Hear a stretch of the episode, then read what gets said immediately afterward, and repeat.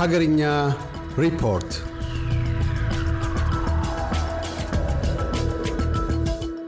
በኢትዮጵያ በዓመት ከ8 ሺህ ሰዎች በላይ በኤችአይቪ ቫይረስ እንደሚያዙና ከ11 ሺህ በላይ የሚደርሱ ሰዎች ደግሞ በኤድስ እንደሚሞቱ ጤና ሚኒስቴር አስታወቀ። በሚኒስቴሩ የኤችአይቪ ኤድስ መከላከልና መቆጣጠር መሪ ስራ አስፈጻሚ የዘርፈ ብዙ የኤችአይቪ ምላሽ ዴስክ ኃላፊ አቶ ሀብታሙ ካሳ እንደተናገሩት በኢትዮጵያ በዓመት ከ8257 ሰዎች በላይ በቫይረሱ ይያዛሉ። ከነዚህም ውስጥ 70 በመቶውን የሚይዙት ዕድሜያቸው ከ30 ዓመት በታች መሆናቸው መሆናቸውንም ጠቁመዋል። በተለይ ዕድሜያቸው ከ15 እስከ 20 ዓመት የሆናቸው አብዛኛውን ቁጥር የሚይዙ ሲሆን በጾታም የሴቶች ቁጥር ይጨምራል ብለዋል። በአሁኑ ወቅት የቫይረሱ ስርጭት መጠን 0.9 በመቶ መሆኑን የጠቀሱት ስራ አስፈጻሚው በአጠቃላይ ከ610350 በላይ ወገኖች በደማቸው ቫይረሱ ይገኛልን ብለዋል። ከ500 ሺህ በላይ የሚሆኑት የጸረ ኤች አይቪ ሕክምና እየተከታተሉ ቢሆንም መድኃኒት ባለመጀመርና በአግባቡ ባለመከታተል በየዓመቱ 11300 የሚደርሱ ሰዎች ሕይወታቸው እንደሚያልፍም ስራ አስፈጻሚው ጨምረው ገልጸዋል። የኤች አይቪ ኤድስ የስርጭት ምጣኔው ከክልል ክልል እንደዚሁም ከማህበረሰብ ማህበረሰብ በተለያየ ደረጃ ላይ ይገኛል ያሉት አቶ ሀብታሙ እንደ አውሮፓውያኑ የዘመን ቀመር በ2022 ሀገራዊ የኤች አይቪ ስርጭት ግምት እንደሚያሳየው ከፍተኛው በጋምቤላ ክልል የተገኘ ሲሆን የስርጭት ምጣኔውም 3.69 በመቶ መሆኑን ጠቁመዋል። በአዲስ አበባ የስርጭት ምጣኔው 3.47 ሲሆን በሐረሪ ክልል ደግሞ 2.97 ድሬዳዋ 2.9 የስርጭት መጠን በመያዝ ይከታተላሉ ብለዋል። ዝቅተኛው የሶማሌ ክልል መሆኑንና የስርጭት መጠኑም 0.18 በመቶ እንደሆነ ጠቅሰዋል። ስራ አስፈጻሚው በአጠቃላይ ስርጭቱ በከተማ 2.9 እንደዚሁም በገጠር 0.4 መሆኑንም ስራ አስፈጻሚው አብራርተዋል። ከ26 ሀገራት የተውጣጡ አንድ ሚሊዮን የሚጠጉ ስደተኞች በኢትዮጵያ እንደሚኖሩ ተገለጸ። ይህንንም ከግምት በማስገባት የፍትህ ሚኒስቴርና ዓለም አቀፉ የፍልሰተኞች ድርጅት አይኦኤም በሰዎች መነገድና ህገወጥ የሰዎች ዝውውርን ለመከላከል እንደዚሁም በህጋዊ መንገድ ወደ ተለያዩ ሀገራት የሚጓዙ ዜጎችን መብት ለማስጠበቅ ያለመ ስምምነት ከሰሞኑ አድርገዋል።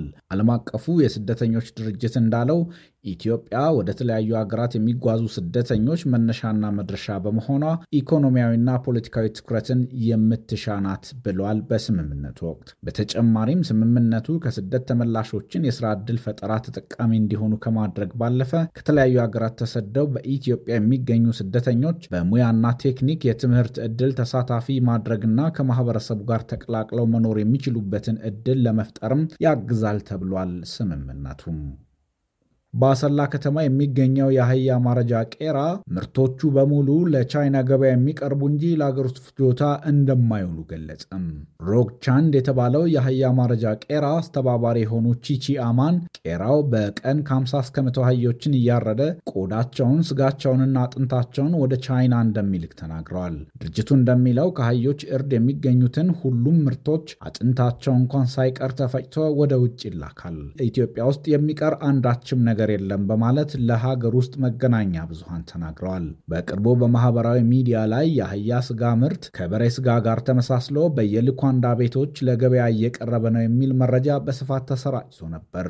ይሁን እንጂ አቶ ቹቺ ይህንን መረጃ የሐሰት ፕሮፓጋንዳ ነው ሲሉ ያጣጣሉ ሲሆን እርሳቸው የሚያስተዳድሩ ቄራ በግብርና ሚኒስቴር በኩል ከፍተኛ ክትትል እንደሚደረግበት ተናግረዋል። የአህያ ስጋ ቆዳና አጥንት በቻይና ገበያ ተፈላጊ ነው። ለዚህ ደግሞ ቁጥር ቁጥር አንድ ምክንያቱ የቻይና ባህላዊ መድኃኒቶችን ለመስራት የሚረዳው ኢጂአኦ የተባለ ንጥረ ነገር በአህዮች ውስጥ ስለሚገኝ ነው ተብሏል። ይህ ቄራ ባለፉት ሶስት ዓመታት የአህያ ቆዳ፣ ስጋና አጥንት ወደ ቻይና ሲልክ መቆየቱን የሚገልጹት አስተባባሪው በዓመት ከአንድ ሚሊዮን የአሜሪካ ዶላር በላይ ገቢ እያስገኘ ነውም ሲሉ ይከራከራሉ። በኦሮሚያ ክልል አሰላ ከተማ ውስጥ የሚገኘው ይህ የአህያ መረጃ ቄራ ከዚህ ቀደም ወደ ስራ መግባቱን ተከትሎ ተቃውሞዎች ተሰምተው ስራው እንዲቋረጥ ተደርጎ እንደነበር እንደነበር ቢቢሲ በዘገባው አስታውሷል። በርካቶች በባህላዊና ሃይማኖታዊ ምክንያቶች የአህዮችን መታረድ በመቃወም ድምፅ ሲያሰሙ መቆየታቸው ይታወሳል። ከዚህም በተጨማሪ አህዮች ለገጠሩ ማህበረሰብ በተለይ ለሴቶች የሚሰጡትን ግልጋሎት እንዲሁም ሰብአዊነትን ከግምት በማስገባት የአህያ እርድን የሚቃወሙ በርካቶች ናቸው። ሞሃ የለስላሳ መጠጦች ኢንዱስትሪ የማምረቻ ፋብሪካዎቹን እየዘጋ ነው ተባለም። የሞሃ ለስላሳ መጠጦች ኢንዱስትሪ አክሲዮን ማህበር የማምረቻ ፋብሪካዎችን መዝጋት የጀመረ ሲሆን ወደ 8000 የሚጠጉ ሰራተኞችን ከስራ ውጭ ሊያደርግ እንደሚችል ሪፖርተር የእንግሊዝኛው ጋዜጣ ዘግቧል። ማንነታቸውን ያልጠቀሳቸው ምንጮች ነገሩኝ እንዳለው ከፍተኛ የውጭ ምንዛሬ ጥረት የሞሃ ምርቶችን ለማምረት እጅግ አዳጋች ሁኔታ መፍጠሩ ሲጠቀስ የማምረቻ ማሽን መለዋወጫዎችን ጨምሮ ጠርሙሶች፣ ሳጥኖችና የተለያዩ የጥሬ ዕቃ ግብዓቶችን በምንዛሬ ጥረት ምክንያት ወደ ሀገር ውስጥ ማስገባት እንዳልተቻለ ገልጿል። ካለፈው ዓመት ጀምሮ በስምንቱም ፋብሪካዎች ላይ አዲስ ምርት የማምረት ሂደት ሙሉ በሙሉ መቆሙ የተገለጸ ሲሆን ፋብሪካው ገበያው ላይ ሲሸጡ የነበሩ ምርቶቹን ክምችት ክፍል ውስጥ የነበሩ ብቻ መሆናቸው ተገልጿል። የሞሃ ለስላሳ መጠጦች ኢንዱስትሪ በርካታ ሰራተኞችን እያሰናበተ ነው ያለው ዘገባው ባለፈው ዓመት ከ8 ሺህ በላይ ሰራተኞች ከስራ መሰናበታቸውንና በማኔጅመንት የስራ ድርሻ ላይ ያሉትም ስራቸውን በገዛ ፈቃዳቸው መልቀቃቸውንና እንዲሰናበቱ እየተደረጉ መሆኑን ጠቅሷል። በቂ ማሳወቂያ ጊዜ አልተሰጠንም ወይም የተከፈለን የስራ ስንብት ክፍያ በቂ አይደለም ያሉት የሞሃ ለስላሳ መጠጥ ኢንዱስትሪ ሰራተኞች እርዳታ ለማግኘት ወደ ኢትዮጵያ ሰራተኛ ማህበራት ኮንፌዴሬሽን መሄዳቸውም ገልጿል። በሀገሪቱ ሚሪንዳ፣ ፔፕሲ፣ ሰቨን አፕ፣ ኩል፣ የተፈጥሮ ማዕድን ውሃ የመሳሰሉትን መጠጦች በማምረት ታዋቂ የሆነውና የሚድሮክ ኢትዮጵያ ኩባንያ አባል የሆነው ሞሃ የለስላሳ መጠጦች ኢንዱስትሪ አክሲዮን ማህበር በውጭ ምንዛሬ እጥረትና በጥሬ ዕቃ እጦት ምክንያት በሚያዝያ 2014 ዓ ም ምርት ማምረት ማቆሙ ይታወሳል ብሏል ዘገባው።